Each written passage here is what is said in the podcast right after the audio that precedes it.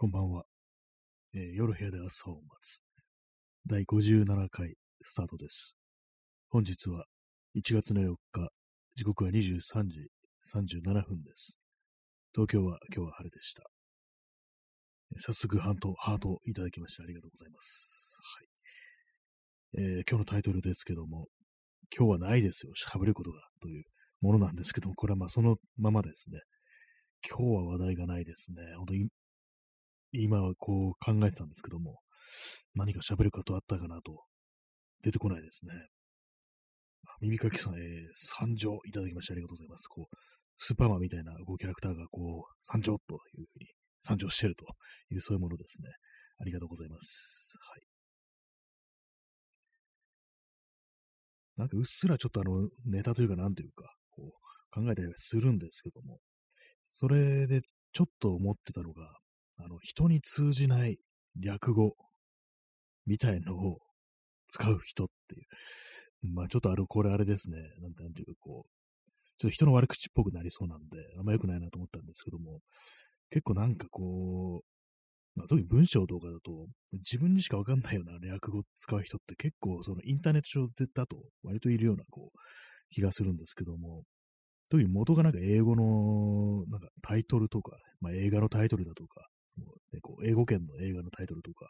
をなんかアルファベットでこう略していくっていうね、なんかそういう人ってたまにいるなということを思ったりしたんですよね。で、この人何の話してんだみたいな、ね、こう思うことが時折たまにあるっていう、まあそれだけの話なんですけども、いいざでもその具体例っていうのを考えようとしたら出てこなかったんで、あこれはちょっとお題としては、今日の話題としては弱いなというところで、こうなんか今こうブツブツ言ってるだけっていうことになってますね。ま結構人に対して何かを喋るときに分かるように喋るっていうのはまあまあ難しいっていうのがあったりして、どうも人間の欲望というかなんというか、こう人に話したいっていうふうに思うと、それがいかにしてこう伝わるかっていうね、ことよりも自分がそれを話したいっていう、なんかこう欲求みたいなものがたまにこう前面に出てしまうみたいな、まあ、そういうこと誰にでもあると思うんですけども、ただただ自分が話したいという欲望のままにこう、ね、こうそれが伝わらないまんま喋ってしまうっていうことが結構ありますね。耳かきさん、えー IWGP が何なのかわからなかったので調べたら、池袋ウエストゲートパークでした。まあ、ありますね、それね。なんか、確か IWGP って私それ最初聞いたとき、なんか、お酒のね、あの、名前かなと思ったんですけども、なんかあの、あれありましたよね。あの、ウイスキーとかで IW ハーパーっていうのがなんかあった気がする。なんか酒か？ウイスキーかみたいに思ったんですけども、そうなんですよね。池袋ウエストゲートパークって結構昔のドラマですけども、有名ですけども、なんかね、こう略すとそうなるというね、まあ確かに IWGP だなというね、とはね、思うんですけども、なかなかパッと聞くとわからないですよね、そういうのね。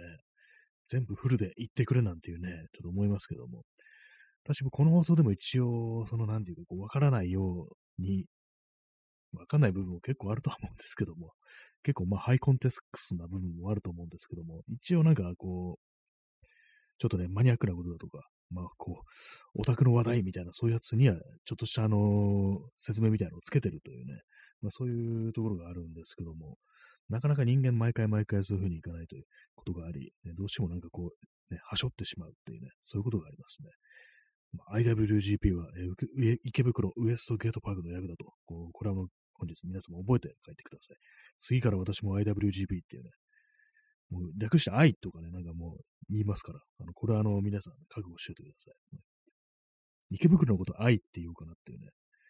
私あのなんかツイッターでそういう感じのめちゃくちゃななんかこう略語というか、たまにイニシャルだけでね、こう、ツイートするときあるんですけども、それは結構なんていうかこう人に伝わらない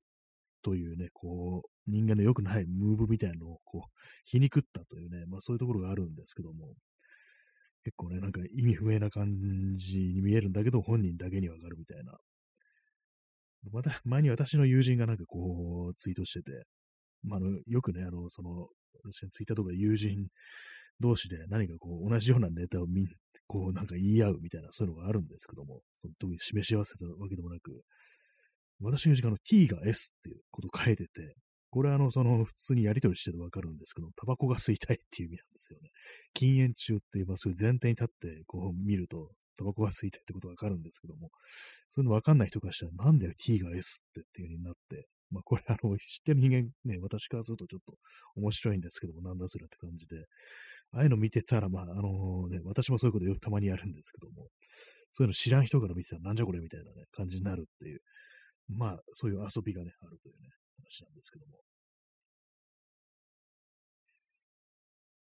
なんか自分で言っといてなんか結構忘れちゃうことがありますね。私もなんかよくそういうこと言ってるなというのはあるんですけども、具体的に何を言ってたかというと、ちょっとすいません、忘れてしまいました。ね、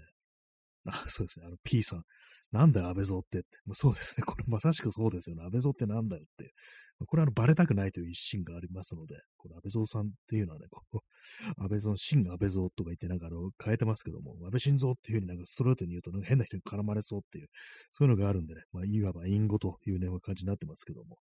まあ、そういうとこはね、やっちゃいますね。新安倍蔵くらいまで来ると、普通にあの、普段ね、やりとりする友人とかでも、なんで、なんで新、なんで新安倍蔵って言ってるのみたいな、普通にツッコミが来ますけどもね。まあ、あの新、なんで新なのかっていうと、まあ、あの、たまたまあの、なんかあの、私が、新、新、ウルトラマンとか、あの、新ゴジラとか、あれのネタでもう何にでも芯つけていく風潮があるよね、みたいなことを話した時があって、それでね、どんだけね、いろんなシーンあるけど、一番くだらないシーンって何だろうみたいなことをいろいろ検索してたら、ね、大体のね、ことがね、こう言われてて、ちょっと難しかったですね。みんなやっぱ思うこと同じみたいで、もうそれにシーンつけるとか、もう小学生でもやらんぞみたいなことをあえてね、なんか言ってみようかなと思って、で、まあ、あらかじめこう、他に言ってる人いないかなと思って検索してみると、まあ言ってるんですね、みんなね。みんなあえてなんかそういうバカみたいなこと言ってみるというね、人を、そういうこと言いたいっていう人が自分以外にも結構いるんだな、なんていうね、ことをね、思いましたね。で、で、新うんことか、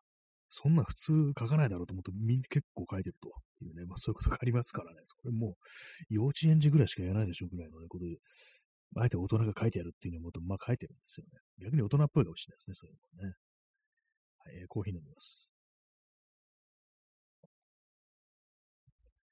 倍蔵、ね、安倍蔵とかね、麻生太郎のことはソウルっていうのは隠語ですよね。これはまあ正当な隠語というか、もうバレたくないという意味がありますから。問題のなのは、あの、人に伝えるはずの話題なのになんかよくわかんない略語になっちゃってるっていうのは、そういうことですよね、本当にね。結構なんかあの、最近よくあるあの、アメコミの映画とかだと、たまになんかそういうの見る気がします。結構いろんなの出てますからね。なんかこう、あれですよ、なんか本当にこう、サブタイトルを、あの、アルファベットで、こう、略されると、何それみたいな感じのね、ことが、たまにありますね。私、まあ、その手の、こう、アメコミ映画とかあんま見ないんでね、よく知らないんですけども、たまになんかそういうか詳しい人とかがなんかこう略してると、いや、どれ、どれと、ななんていう、どれのなんていう、いつの映画だよってなんかちょっと思ったりするんですけども、まあ、ああいう、まあ、話をしてるのは、まあ、同じ同行の人というか、オタク仲間に向けてというね、まあそういうことがあると思うんですけども。あれですよ、でも普段のね、会話とかでも、なんかこう自分にしか通じないこうね、略し方みたいのを、なんかふっとした表紙になんか他の人にこう、ついつい言っちゃって、え、何それみたいなね、風にこう、言われることっていうのがね、私の記憶では、まあ、これは略語というか単なる勘違いなんですけども、あのパソコンのキーボード。で、あの、左下のコントロールキーっていうね、Windows だと CTRL っていうね、コントロールキーっていうのがあるんですけども、なんかこれは、最初ね、私あのパソコン使い始めた時に、なんかこのコントロール、CTRL っていうのがコントロールの略だと思わなくって、なんかどっかでね、なんか誰かが私になんか教えてくれた人がそういう風に言ったのかもしれないですけども、なんかね、あの、CTR キーっていうね、なんかどっかで聞いたことを教わったような気がして、なんかず割と結構長いことね、CTR とかね、そのコントロールキーのこと言ってて、で、なんかその他のね、なんかちょっとパソコンとか詳しい友人に、あの、こう、左下の CTR をとか言うたら、え、何 CTR って？っていうふうに言われて、あ、これはあの正確な、正確なというか、正しい言い方じゃないなと思って、あコ、コントロールキー、コントロールキーっていうふうにね、なんか慌てて言い出しちゃったことがあるんですけども、なんかそれたまに思い出しますね。本当に。こうずっと前の話なんですけども、結構 なんかね、冷たい感じで、え CTR って何？って言われたのをね、なんか覚えてて、あの皆さん、あの、コントロールキーと呼んでください。あの、左下にあるね、あの、CTRL と書いてある、ね、キーは、あの、コントロールキーです。CTR ではないというね。なんだよ、CTR っていうね。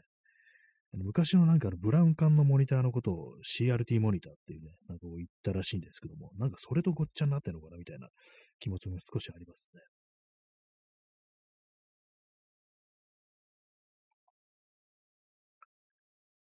はい。なんかこう、いろいろあると思うんですけども、いざなんかこう、語ろうと思うとなかなか出てこないですね。はい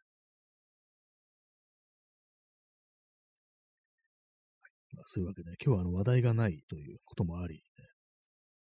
このね、えー、RT もね、RT、ラジオトークですね。結構、ね、話すことがないなという感じになってきましたけども。えー、チャンツさん、えー、今日は何を食べましたか？あ、そうですね。あ、いい、いい話題ですね。何食べたのか？なちょっとあの、思い出せないですね。あ、そうだ、あのー、ひき肉、豚のひき肉がね、あのねチャンツさん、KNT って、今日何食べましたかって。そうですね。まさしくこういうなんかわか謎のなんか略し方っていうね、ありますよね。今日はあの、ひき肉がね、結構あのー、時間経っちゃったやつがあって、半分、あの、ちょっと凍ってたんで、大丈夫だと思うんですけども、えっ、ー、と、12月のなんかあの、20日ぐらいにあの、賞味期限切れのやつ、期限切れのやつがあって、まあ、凍ってるから大丈夫だろうと思って、それを解凍して、炒めて、そこにあの、クミンとニンニクと豚ひき肉炒めて、そこにあの、ね、トマトをちょっと適当に切って突っ込んで、それをなんかあの、ご飯の上にね、こう、かけて食べるということをしました。結構な時間が経っちゃってるから、ちょっとあの、豚ひき肉が臭いかなぐらいのこと思ったんですけど、大丈夫でしたね。やっぱ、ほほぼ凍ってたんで、大丈夫でしたね。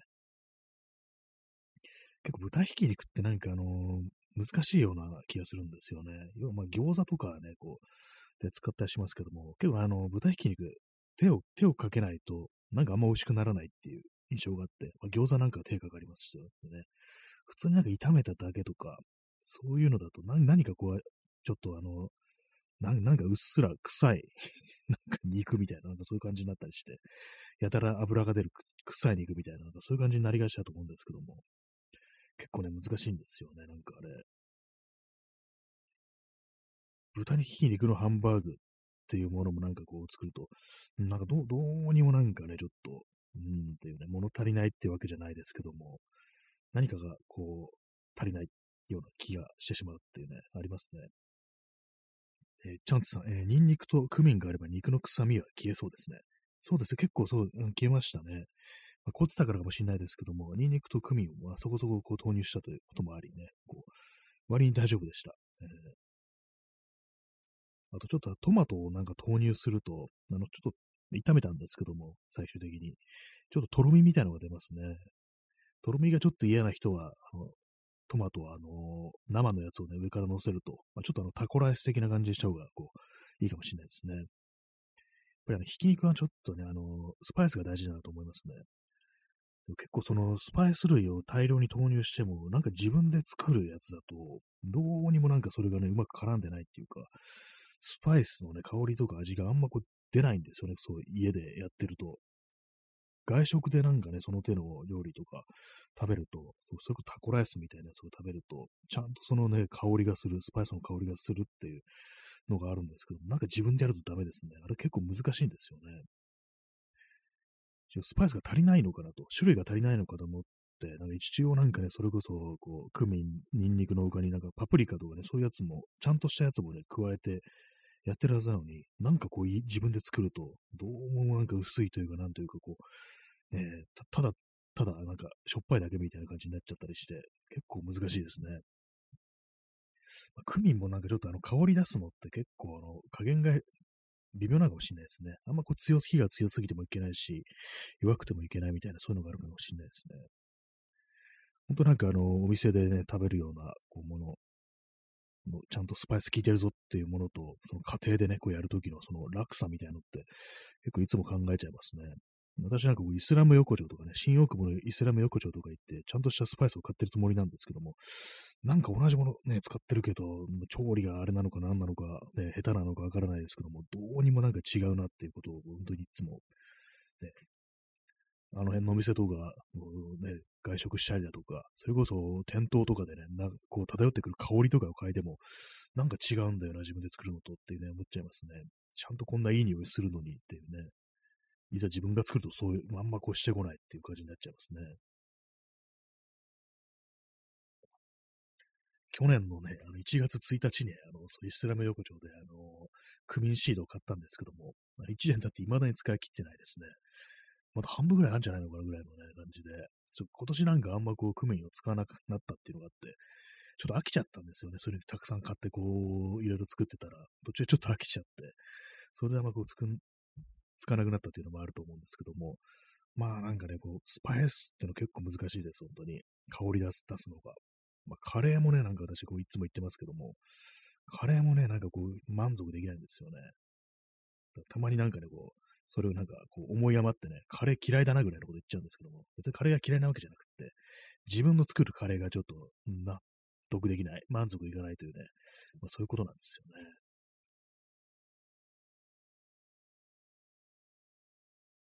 まあ、でもクミンって結構安くていいですね。本当なんか200円とかで結構1年持つぐらいのレベルでね、まあ私の場合ですけども、そんな感じになりますからね。私ね、昔よく使ってた、作ってたものとして、あの、ジャークシーズニングっていう、これあの瓶に入ってるやつですね。あの、パウダー状のやつもあるんですけども、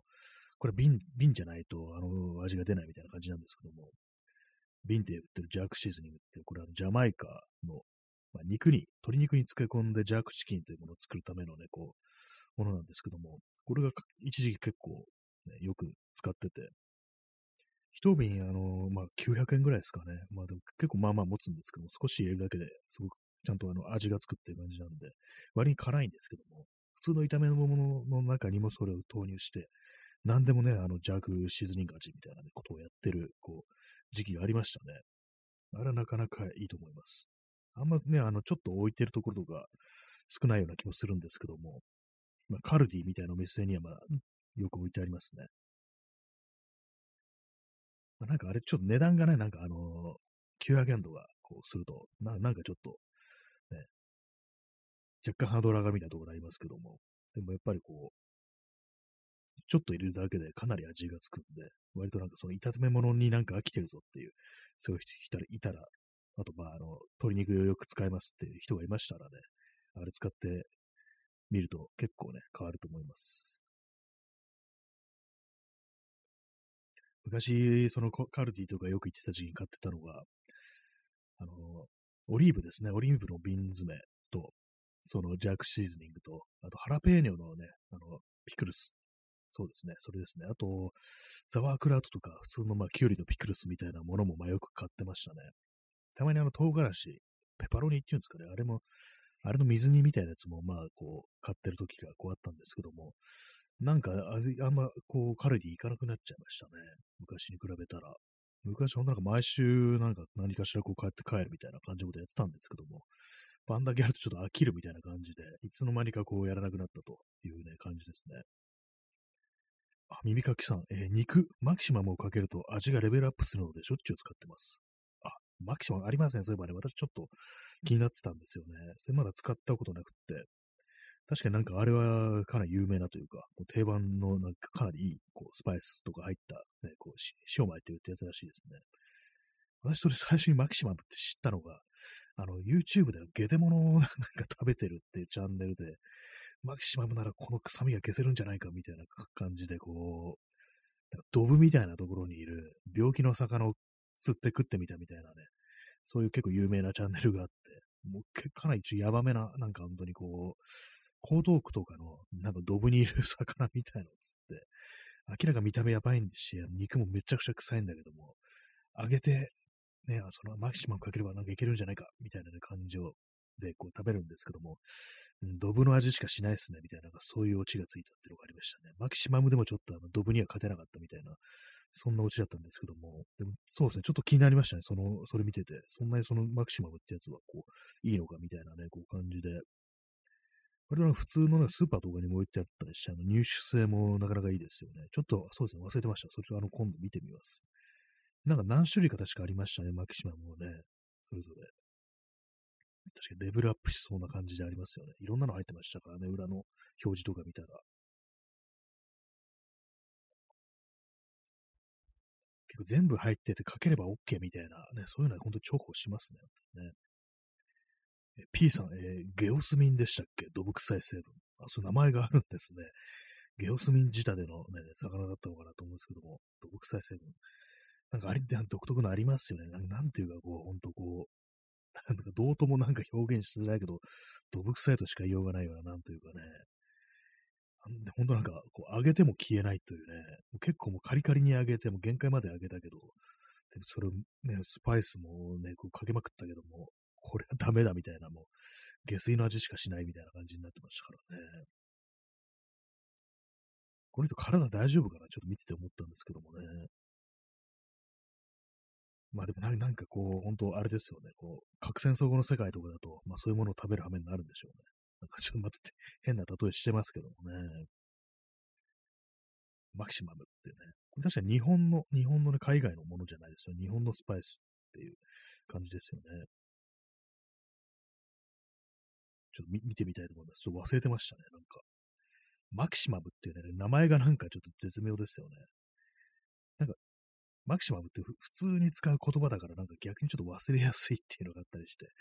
あれなんだっけあれな、なんかマ、マックスじゃなくてなんかあの、なんだったかな？みたいな感じでちょっと忘れがちな名前なんでちょっと覚えてます、ちゃんと。マキシマムってね、スパイスですね。見てみたいと思います。最近はなんかこう昔みたいにそういう食べ物で冒険することがあんまなくなりましたね。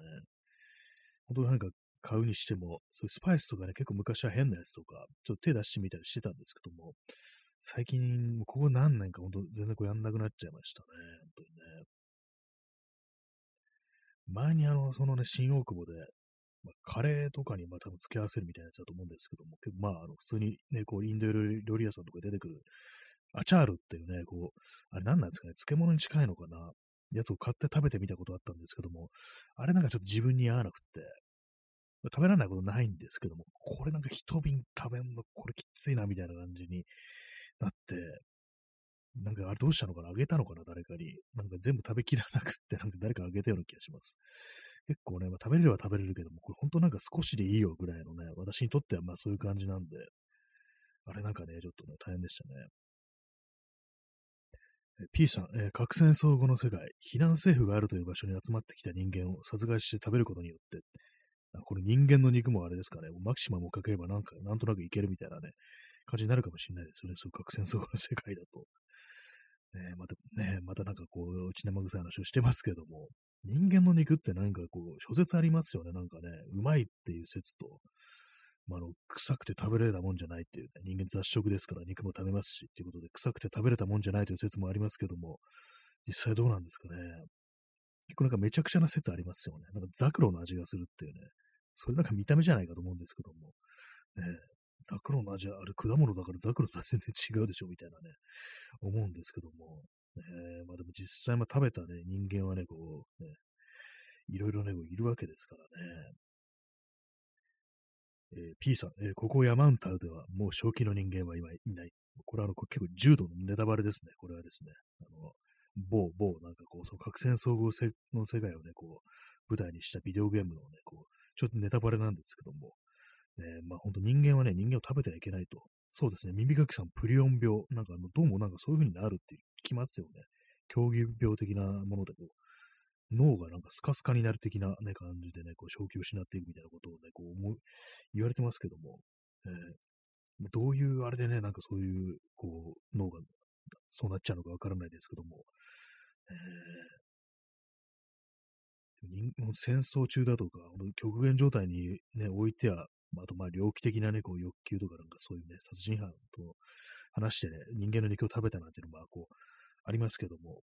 なんかいろんなまあ説がこう、あるというか、一つなんね、ちょっとしたなんかね、ロマンチシズムみたいなものが食人に対してあるようなと、まあ、今日久々にあの、あれですね、カニバリズムの話をしますね。この、この放送なんか定期的にあの、その人肉食の話が出るっていうね、ことで、一部で有名だ、有名なんですけども、久し、久々ですね。なんかね、ありますよね、そういうのね。えー、耳かきさん、えー、人を食べると後で奥崎健三に叩かれる。これあれですかね、この間亡くなった人、あの、何でしたっけあの、佐川なんとかっていう人でしたっけ奥崎健三ってのはあれですよね、あの、で天皇を撃てみたいな感じのね、こう活動家の人ですよね。あのなんか結構有名な映画見たことないんですよね。雪雪って新軍だったかな。見たことなくって。なんかとにかくこういろんなところでこう、その話には聞いてるんで、まあそういう人がいるってのは結構知ってたりはするんですけども、そうですね、映画とか見たことないんですよね。えー、チャンツさん、えー、新年初 カニバリズム来ましたね、ついにね、1月4日、ね、早くも来ましたという感じですけども、えー、耳かきさん延長しての声に、ね、お答えしまして延長させていただきました。ありがとうございます。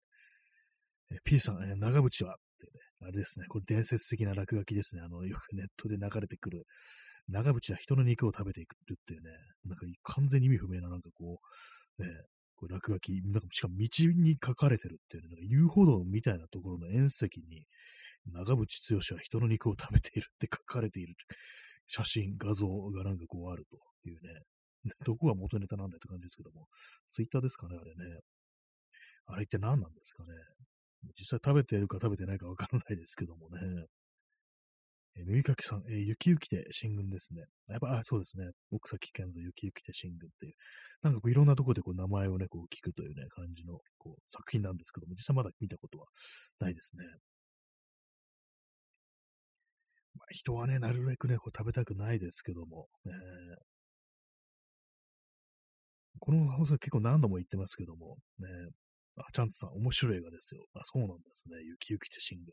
名前がなんかすごいインパクトあって、ね、一回聞いたら忘れられないですね。雪雪て新軍っていうね。神の軍隊ですからね。新軍っていうね。ちょっとなんか機会があれば見てみたいと思います。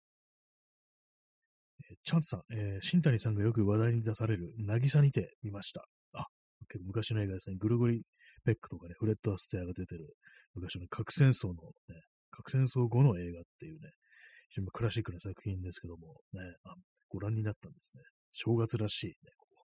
ある意味ね、こうそんな気もします、ね。昨今のご時世によく合ってるんじゃないかなと思いますね、あの作品もね。50年代、1950年代のこう映画だったと思いますね。私が今さっき言おうとしたあの映画の名前はあの、あのね、前も言いましたけども、ラビナスっていう映画で、ガイ・ピアスとロバート・カーライルが人肉食ってね、すっごい強くなるって、ね、なんかわけのわからない映画なんですけども、あの人肉食というと私はその映画をね、まず思い出しますね。いろいろね、なんかありますけどもね、あの、ハンニバルとかね、あの、あれですよね、羊たちの沈黙のね、こう続編ですね。右書きさん、えー、雪雪亭はアマプラで300円で見れますね。あ、やっぱ結構有名な作品ですから、そういうとこに普通にこう配信には出てるんですね。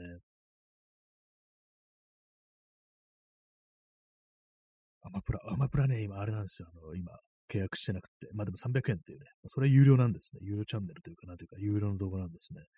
もあれですね、Google とかにもなんか、YouTube のなんかの映画見れるやつにもありそうな感じですね。有名な作品ですもんね。今年はあの、まだ映画を見てないですね。去年何を、最後に見た映画何だったかな今、ふと気になったんで、あの、自分のリストを見てみます。あ、去年最後に見たのはあれですね。新ウルトラマンですね。しかも11月18日って結構前っていうね。締めくくりがあれだったのかっていうね、感じですけども。まあ、つまんなくはなかったですけども、なんか変な映画というか、なんというか、まあ、なんていうんですかね、あの、庵野秀明っぽいというふうなことは結構思いましたね。えー、P さん、えー、シンタ。これ、これ多分、慎太郎って書こうとされたんですかね。慎太になってますけど、誰かなと思ってます。石原慎太郎ですかね。あの、慎太、ね。これも隠語かもしれないですね。石原慎太郎、マンハントはするけど、食事にしなさそうなのに、西洋人は芸用のためにクジラを減少させたが、食べるために捕鯨を行っていた日本人なら絶滅させないという意見を深く主張してそう。えー、石原慎太郎は、あの、あれですね、西洋人はね、クジラから油を取るためにね、クジラ取って減少させたけど、日本人はな、あの食べるためにね、あの捕鯨を行っていたわけで、それ食べるためのね、ねこう、捕鯨をやってる日本人なら絶滅させるなんてことはしないね、なんていう。まあちょっと今、石原慎太郎僕今、ちょっと読み上げましたけども、勝手にあの改変しましたけども、そうですね、なんかそんな感じ、そういう意見というものを持ってそうなっていうね、ところですよね。マンハントはするけど食事にしなさそう。ね、石原慎太郎確かに人打つの好きそうですよね、なんかね。こう、人打つの好きそうっていう、これ本人が聞いたらどう思うのかっていうね。まあでもなんか、そういうと、なんかあれですよ、あのー、ありましたもんね。石原慎太郎の小説で、あの、剣王の狙撃者っていう作品があって、それがなんかあの、少年とだったかね、青年だったか若者がとにかくね、その銃砲店を襲ってね、こう、猟銃を奪って、それで人を殺しまくるっていうね、こう、で、そのなんかちょっとね、あの、ロマンチックというか、ちょ破滅の美学的にこう描いてるって作品なんですけども、だからなんかね、あの、マンハントとか好きそうですよ。人間狩りとかね、ちょっとやりたいという欲求あるんじゃないかなと思うんですよね。確かあの、肉は食わなそうです。なんか、臭くて食えないとか言いそうですもんね、なんかね。なんかそういうイメージあるんですけども。えー、そういえば、クジラって、そうだ、油取れるんですよね。確かにあの、あんだけでかいね、こう生き物なら油取れるようなというね、ことありますけども。まあ、クジラね、クジラの肉、私食べたこと、何度かまあありますね。割にね、あれなんかね、ちょっと 美味しかったですね。なんかこういうこと言い方あれですけども、なんかね、お土産でなんかもらったんですよ。ね、その海沿いの、こうね、こう、ところに、こう、の町に行った人から、なんか割になんか美味しかったと。刺身で食べたような気がします。刺身で、あの、なんかニンニク醤油で、で結構、結構うまいなと思ってしまったんですけども、ね、でもあんだけでかい着物からだとね、どね、あれ、肉もすごいね、取れるなということなんか思っちゃいますけども、ねそうなんです。肉なんですよね。魚の肉もなんかね、あれですけども、魚じゃないですからね、クジラはね。なんかちょっと不思議な感じがこうしました。馬刺しとかを食べてるのに近いのかなっていうね。でもなんかあの馬刺しもね、私食べたことありますけども、冷静に考えると結構きついもんがありますね。馬ってなんかあの、ね、馬ってなんかもうご飯って感じしないですからね、正直。なんかこう、いろんななん、なんかそれこそね、こう、映像とかで、こう、普通になんか人間とに懐いてるだとか、そういうの見たりするんで、まあ、まあ、その肉になっちゃうとわかんないもんですけども、本当なんか、馬刺しというね、馬刺しという、その肉と、その実際の馬というものは、なかなかね、こう、まあ、都会の人間とかなんか特に、その結びつけないでね、こう、食べれちゃうっていうのありますから、でもこれ馬なんだよねって考えるとちょっとね、あれですね。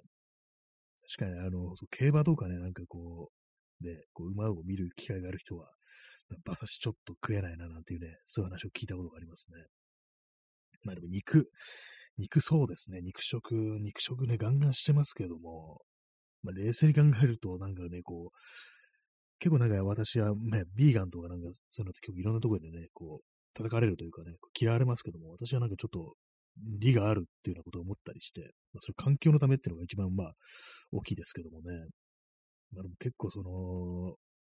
きついよなみたいなね、食べながら言うのはなんだなんですけども、ちょっと確かにやめた方がいいのかなっていうことはまあ思ったりはしますね。そうなんですよね。豚だって、ね、豚単体で見たら、ね、非常に可愛いじゃないかと。私、あの、最近、あの、インスタの、インスタグラムのリールっていうね、あの、短い動画に、なんか豚が、なんかペットして飼ってるみたいな、そういう動画がたまにこう流れてきたりしてて、まあ、可愛いんですよね。でもこれなんか、本当なんか食べまくってんだよなってことはね、まあちょっと思っちゃったり、こう、するんですけども、やっぱなんかね、あれなんですよね、結構。豚というね、生き物を、ね、情緒みたいなやっぱあるなということを思っちゃったりして、ね、こう、犬とか猫とだけがなんかそういうなんか感情というか、ね、こうあって、他の動物はなんかもう肉になるための存在みたいなね、ちょっとそういうな、ね、ちょっとしたなんかこう、偏りみたいな、な偏見みたいなものっていうのが割とこう、あると思うんですけども、普段ね、なんかそういうことあんま考えない人間としては。でもね、なんかこう、他のね、哺乳類だっていろんなね、こう、ね、情動みたいなのはやっぱりどうしてもあるっていうか、特に飼ったりしたらね、そういうものはなんかこう見えるっていうね、犬猫とじゃないにしてもなんかいろいろ見えるんだろうなと思いますね。うさぎなんかもね、うさぎも食べますけれども、あれもなんかね、本当にそれこそなんかネットとかでね、見る動画だと、うさぎってなんか結構感情豊かというか、なんというかね、こう、撫でられて喜んだりとか、まあね、そういうふうなことをね、するんだと。で、こう、人間にね、こう、寄ってきてね、こう、乗っかってなんか寝たりするみたいなね、なんかそういうような動画も見たりすると、ね、まあ、なかなかこれ、こういうの見て、ね、ね、食べるってなると、ちょっとやっぱ抵抗みたいなのがあるんだろうな、ということなんですけども、別に豚とか牛だってね、そうなんですよね。牛もなんかね、この間ね、なんかこう、牛のね、こう、顔を撫でてあげて、なんか添い寝してるね、なんかね、こう、おじさんみたいな動画が流れてきて、まあ、牛ってこんな人間に懐くんだ、みたいなね。まあ、乳牛っぽかったんですけども、でもね、あのー、肉になる牛っていうのね、いますからね。えー、耳かきさん、えー、豚肉加工業者の方に以前聞きましたが、豚は大人の子供も肉の質や美味しさに変化はないから、小豚の丸焼きは見栄えの悪趣味以外意味のない行為で嫌いだと話してました。あ、そうなんですね。大きく、小豚も、ね、成長した豚も、そんなに肉の質変わらないんですね。そうするとそうですね、小豚の丸焼きなんていうのは、小豚ね、小豚のだから美味しいんだってわけでもなく、ただただなんかこう丸焼きにするという、まあ、見た、見見た目映えるからっていうね、もう流行るっつったらあれですけども、迫力あるからみたいな、まあ、そういうことですよね。悪趣味ですよね。子供を殺してね、こう焼いてしまうっていうことですからね。そうなんですね。豚肉を加工している業者の方も、まあ、そういうこと言ってると。嫌ですね。確かにね。子供のね、なんかそう、皮とかね、あの、毛皮もそうですけどもありますよね。腹子なんてありますよね。腹子レザーだったかなんか、まあ、ちょっとあの毛が生えてる皮みたいなやつで、確かの子供のうちに、なんだったらお腹の中にいるうちに、まあその、命を奪って、でも皮にしてしまうというね、それが腹子と呼ばれてるなんていうね、こう話を聞いたことがあって、まあちょっとえぐいななんていうことを思いますね、やっぱりね。やっぱりあの革製品っていうものも、私も結構ね、いくつも持ってますけども、やっぱあの新規にね、やっぱあの買うったりするのはね、こう、やめてますね、今のとこね。この間、あの、DIY で、あの、カメラのね、DIY で、あの、蛇腹を作る必要があったんですけども、それも本来、あの、皮を使うんですね、蛇腹っていうのは。薄い、なんか、ヤギの皮かなんかを使うらしいんですけども、やっぱりなんか、それを使えば結構頑丈なものができるってなことは頭で分かってたんですけども、ちょっとなんかやっぱりこう、今日まあ何年か前から、新規にまあ皮を取り入れるのちょっとやめとこうかなみたいな感じで思ってるんで、結構紙でね、紙にあの、ゴムをね、こう、吹きつけて、ゴムのラバースプレーってやつをこう、吹きつけて強度を稼ぐっていう感じにして作ったんですけども、ね、なかなかこう、ちょっとね、考えちゃいますね、なんかね。今んとこ私がこう持ってる革製品はベルトと、あと革ジャンね、革ジャンねはね、ちょっとね、もらったもんがあってね、それたまに来たりしてますね。それ以外だと、ね、今、今使ってるものではあんまなないですね。それ以外ではないですね。まあね、まあそうは言っても肉はね、食べてるんでね、まあそれはそれでって感じなんですけども、まあその将来的な、こう、なんていうかこうね、人類のためになんかちょっとやめた方がいいのかなぐらいなことはちょっと思ったりしますね。まあその肉食をやめるっていうのもいろいろあったりして、こう、あれですよね、その、肉をね、こう、まあ、食、ね、肉牛をこう育てるのに、まあ、穀物を餌としてあげるわけなんですけども、その食料危機的な観点から言うと、そういうふうにあの牛だとか豚にあげる穀物を、まあ、人間が食べれば、そんなにまあ食料困んなくて済むはずなんだっていうね、まあ、そういう考えがあるということから、あの肉食に反対しているというね、そういう人もいるっていうね、ことを結構前に聞いたことが聞いたことがあったりして、またなるほどってね、感じには思ったりしますね。まあ、本当にインターネットだと本当になんかビーガン、ビーガンね、こう、バカにしちゃ OK みたいな、そんな存在になってますけども、ね、まあ、それもなんか反感ですよね。自分ね、やっぱりあの、なんかビーガンってあの、肉食いかんっていうのは、まあそういうことですから、うわ、なんかこう、我々、私みたいな肉食べてる人間にやめなさいっていうふうに、まあ、言うというね、構図にはまあ絶対になるわけなんで、で、まあ、後ろめたいというね、気持ちが絶対出てくるというね、感じなんで、ね、で、それで、やっぱりこう、その、後ろめたさからなんか過剰な反発というか、ね、それ受け入れないないために、こう、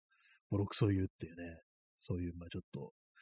子供じみたいな反応ですよね。そういうことをやってる人がまあ多いという感じありますね。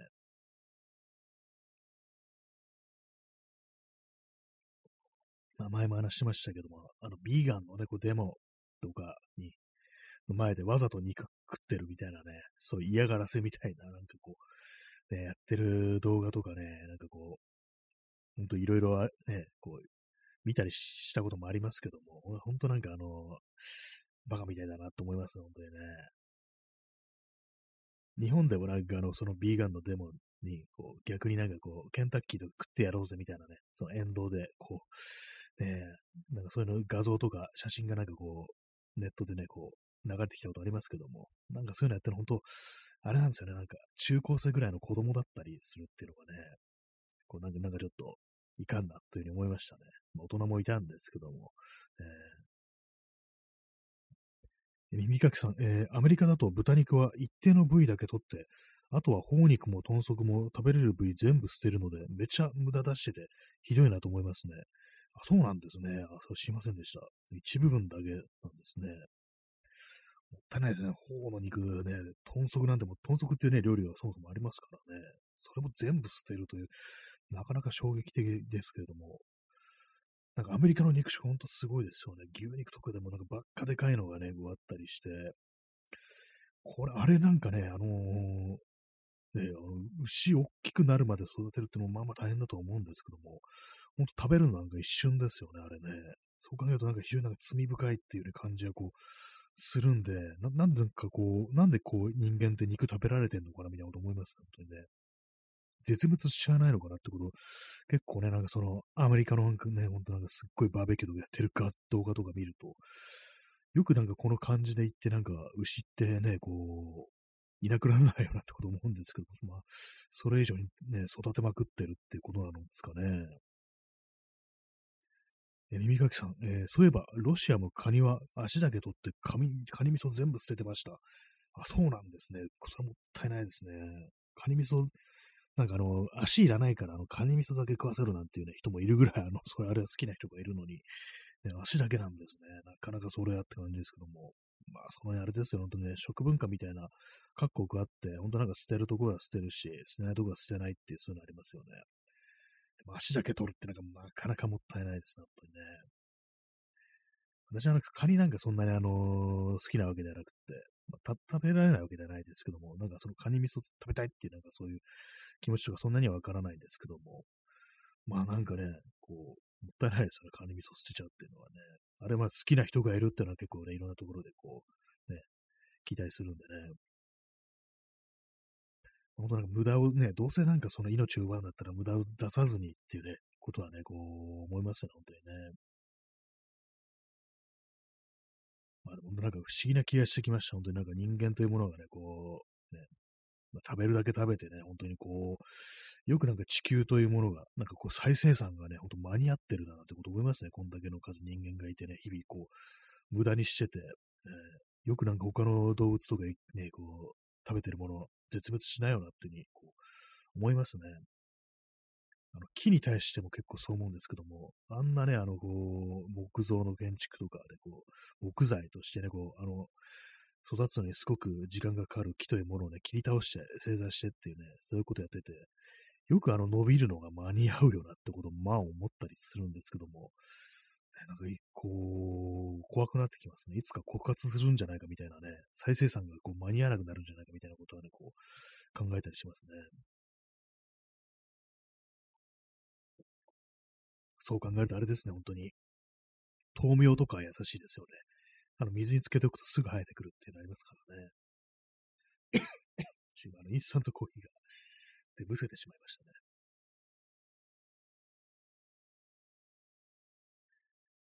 まあ、海はね、海は広いですからね、まあ、なかなかこう、いろいろこう、ね、いるんだと思うんですけども、ね、深海魚なんかもね、取りますからね、人間っていうのはね、こう、割となんか謎の、謎のなんかね、こう、魚、ね、白身魚ってやつが、ね、実は深海魚なんていうね、なんかそういうのって結構あったりするみたいですね。まあでも人間ほどなんか何でも、何でも食べますよね、本当にね。結構あの、貝とか、ね、人間食べますけども、よくあれ最初食べるよ、食べたよな、みたいなこと思いますね。なんか、な んかあの、特に岸壁とかにね、へばりついてるような、ね、なんかよくわかんない、あの、亀の手とかね、なんかああいうやつ、なんか、ね、よく食べるな、みたいなことをね、こう、私は思うんですけども、結構ね、あの、海のものって割とグロかったりすることがね、比較的多いと思うんですけども、貝類もなんかね、変な、変ですよね、あれね。ナマコとかなんかね、ナマコは貝じゃないですけども、あの、軟体動物、ね、よく食べるなってことちょっとね、あの、よく最初の人食べたなと思いますね、なんかね。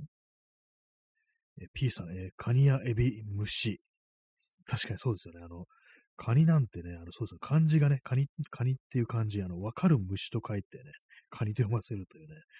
なんだそれだってね、ことをなんか確かに次吉春がなんか漫画の中で言ってましたけども、えー、不思議ですよね。なんかね、変な生き物ですよね、あれ、カニってね。カニ、なんかこの間なんかちょっと見たんですけども、一般的なカニじゃなくて、ちょっとな体長めのなんかね、やついますよね、ちょっと。あの、カブ、カブとかに、カブトエビっていうかな、なんというか、ちょっとあの、ね、普通のずんぐりしてるんじゃなくて、少しあのスマートな感じのカニっていうのが、こう、種類によっていたりして、だからスマートなあのカニってちょっと私は見た目キモいなって思ったりして、で、あとその足がね、あの、ちょっと細くなくって、平べったくって、なんかね、こう、大きめにできてると、うわ、なんかあの虫っぽいみたいなこともちょっと気持ち悪く感じるんですけども、なんかね、あのー、そうなんですね。カニ、カニちょっとキモいなと思います。エビも冷静に見るとね、キモいですけどもね、あれね。虫っぽさありますよね。シャコとかもなかなかのね、あのー、ね、インパクトですよね。なんかね。あれもまあまあね、なんかこう、よく食べるな、なんてこと思うんですけども。ね、ホヤなんかもね、なんか、な、なんか謎の物体だよなと思いますね。あれ何なんですかね。あれなんか、ナマコのみたいなもん、仲間なのかなと思うんですけども、ホヤってね、なんかね、昔私のおじが言ってたんですけども、まあ、ホヤはなんか、ホヤ食べると他のものは全部ホヤの味がするから俺は嫌いだってことをこう言ってましたね。ふと思い出しました、ホヤで。ホヤでちょっと検索してみましょうか。何なんでしょうかね、ホヤって。貝の仲間なのかな？海産動物。よくわからないですね、なんかね、基本的に。今見てるんですけども。ね、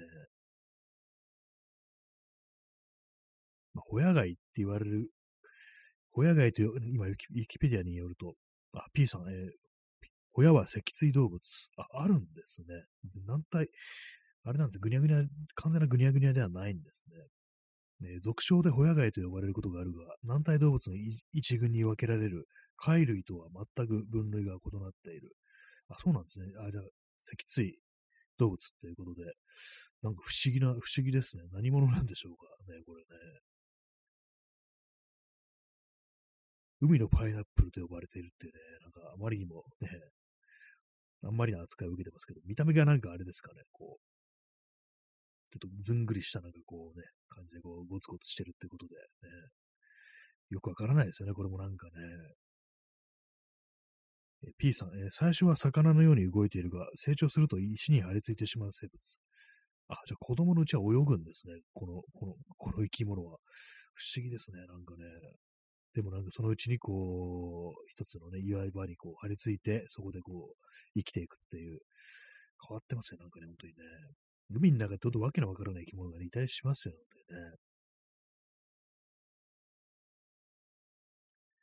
親はなん、親もね、なんかね、こう好きな人は好きなね、こう、海産物ってね、そういう一緒にありますね。カニ、エビ。私なんかそんなになんかその、海産物ね、まあ、そんな好きではないですね。魚で好きなのは、まあ、サンマとかサバとかイワシっていうね、まあ、非常に普通のやつで、ちょっと変わり種でこれが好きっていうのはあんまないですね。ま貝、貝類ね。まあ、牡蠣とかは、まあ、あのー、美味しいなと思うんですけども、生牡蠣とかはね、ちょっと、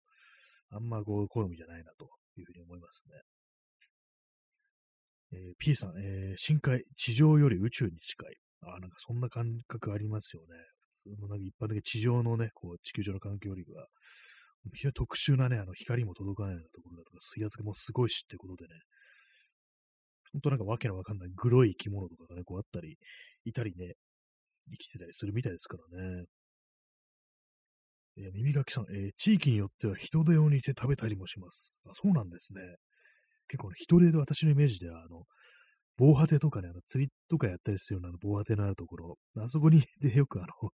ね、針とかに引っかかったりして、うわ、人手だって感じで、なんか投げ捨てられてて、干からびて死んでるっていうね、そういうイメージがこう、あったりして、ね、こう、ゴミみたいな扱い受けてるっていう、そういうイメージがあるんですけども、煮て食べるんですね、人でね。あれ、あれもなんかホヤ的ななんか感じなんですかね。ちょっと似てますよね。なんかね、形違いますけどもね。人手っていうね、人の手っていうね、なんかちょっと怖い名前、ネーミングですけども。ね、まあちょっとあの、可愛い印象もね、ありますけども、ね、あ、極秘動物みたいなものなんですか？ね。まあ、要はナマコ的な感じなんですかね、これもね。ちょっと不思議ですね、本当になんかこれもね。あんな星型のね、こう、キャッチーな見た目をしてますけども、ね、あんまりこう、帰り帰り見られることがね、こう、あんまりないですよね。まあ、そうか、ウニ、ウニは食べますよね、なんかね。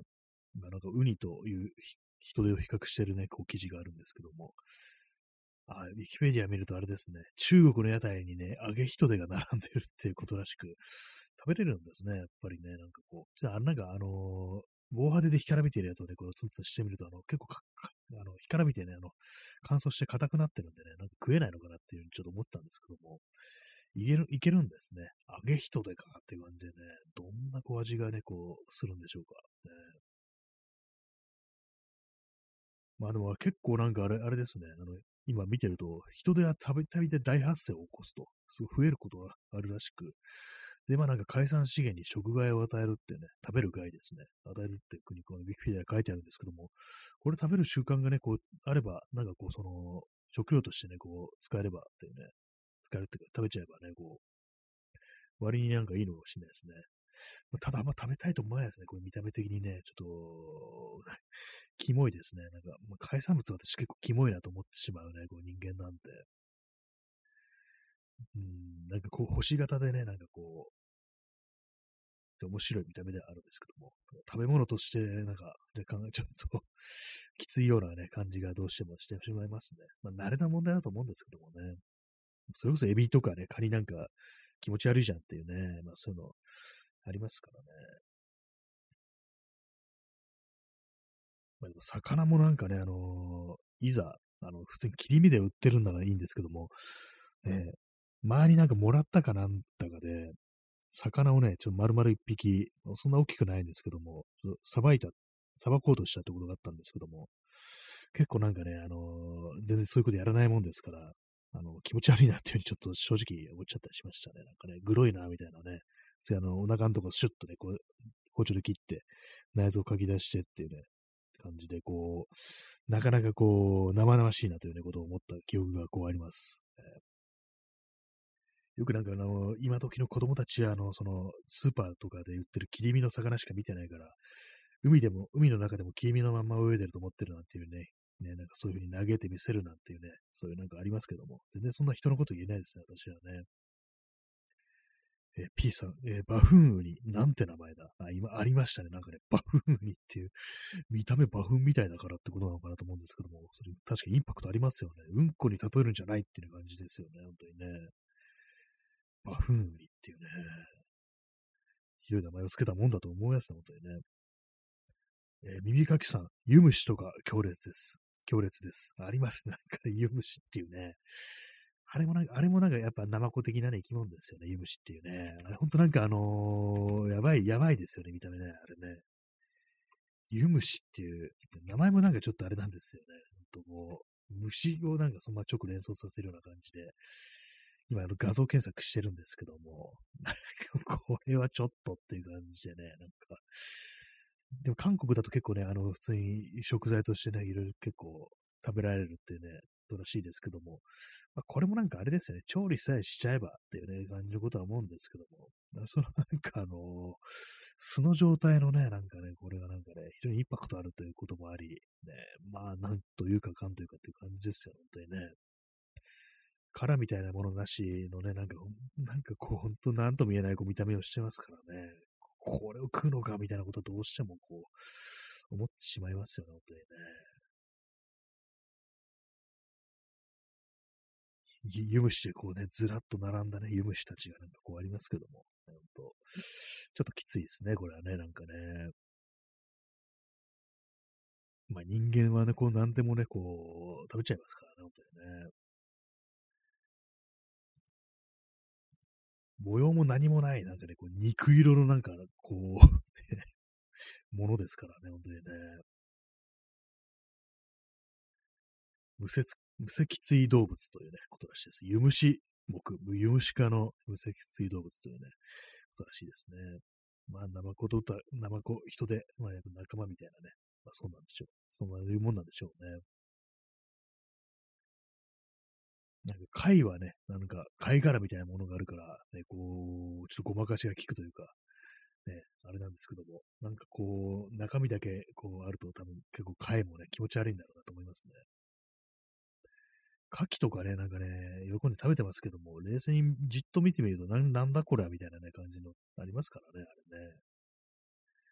だから生の牡蠣とか見てると、じっと見てると、なんかあの、毛みたいの生えてないですよね。なんか、産毛みたいの。生、生気持ち悪いなって、ちょっとね、私はね、思っちゃいますね、正直ね。火通したやつはね、美味しいですけどもね。海産物は、まあ、キモいという話をしてるね、話をしてますけどもね、本日のそうね。まあ、なんでなんですかね、あの、ビーガンとかでね、さっき言ったみたいな、その、要はあの人間の食料の、食料事情として、まあ、肉食をやめた方がいいと言ってる人、まあ、ビーそれはビーガンとはちょっと違うのかな、ベジタリアンみたいな、菜食主義みたいな、そういうことを、言われ方するのかもしれないですけども、まあ、そうなると、まあ、海のものは、まあ、あの食べていいっていうね、ことになりそうですね、そうなるとね。まあでも、海産物ね、海もなんか魚はやっぱなんか昔と比べたらなんかどんどん少なくなってるなっていうね、なんかそういう説というか、漁師さんもなんかこう海がね、どんどんどんどんなんかその資源がなくなってきてるなんて話をこう、してるなんていうね、これ私今読んでる途中なんですけども、藤原信也の日本浄土っていう本で、確か10年ちょい前に、十数年前にこう出た本だったと思うんですけども、2008年とかから、そのぐらいの本なんですけども、その漁師さんに話聞いて、なんか全然魚が取れなくなってるから、まあ、もう観光的なね、こう、イルカウォッチングとかで今最近船を出してるんだよ、みたいな、そういう話をね、してる。で、こう、話が載ってて、なんか結構なんか人間が取りすぎてて、海も死に始めてるっていうね、それが結構もうそ何十年も前からあるのかなっていうね、こう考えるのがちょっと怖くなりますね、やっぱりね。何でもかんでも取りすぎてて、こう、食料危機みたいなものがそのうち訪れるんじゃないかみたいなことはちょっと思ったりすると、やっ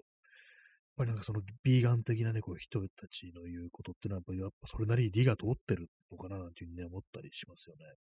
まあその食料以外でもなんか気候変動だとかね、そういうものも、どうしてもね、なんかこう今のこう文明社会に生きてると、こううるさいことを嫌がってみたいな感じで反発をしてしまうっていうね、そういう人も結構いますけども、でも自分もなんかそういうのね、こう無駄に資源を消費してるっていうのはあるんでね、なんかちょっとあの心苦しいというか、後ろめたい気持ちあるんですけども、やっぱりなんかこのままだと良くないのはまあ間違いなさそうだな、みたいなことは、ちょっとどうしてもね、こう、思いますね。本当にまあね、こう、肉は、食は、ね、こうね、あの環境に悪いものはたくさんね、こう、使ってたりはまあするんですけどね、本当にね。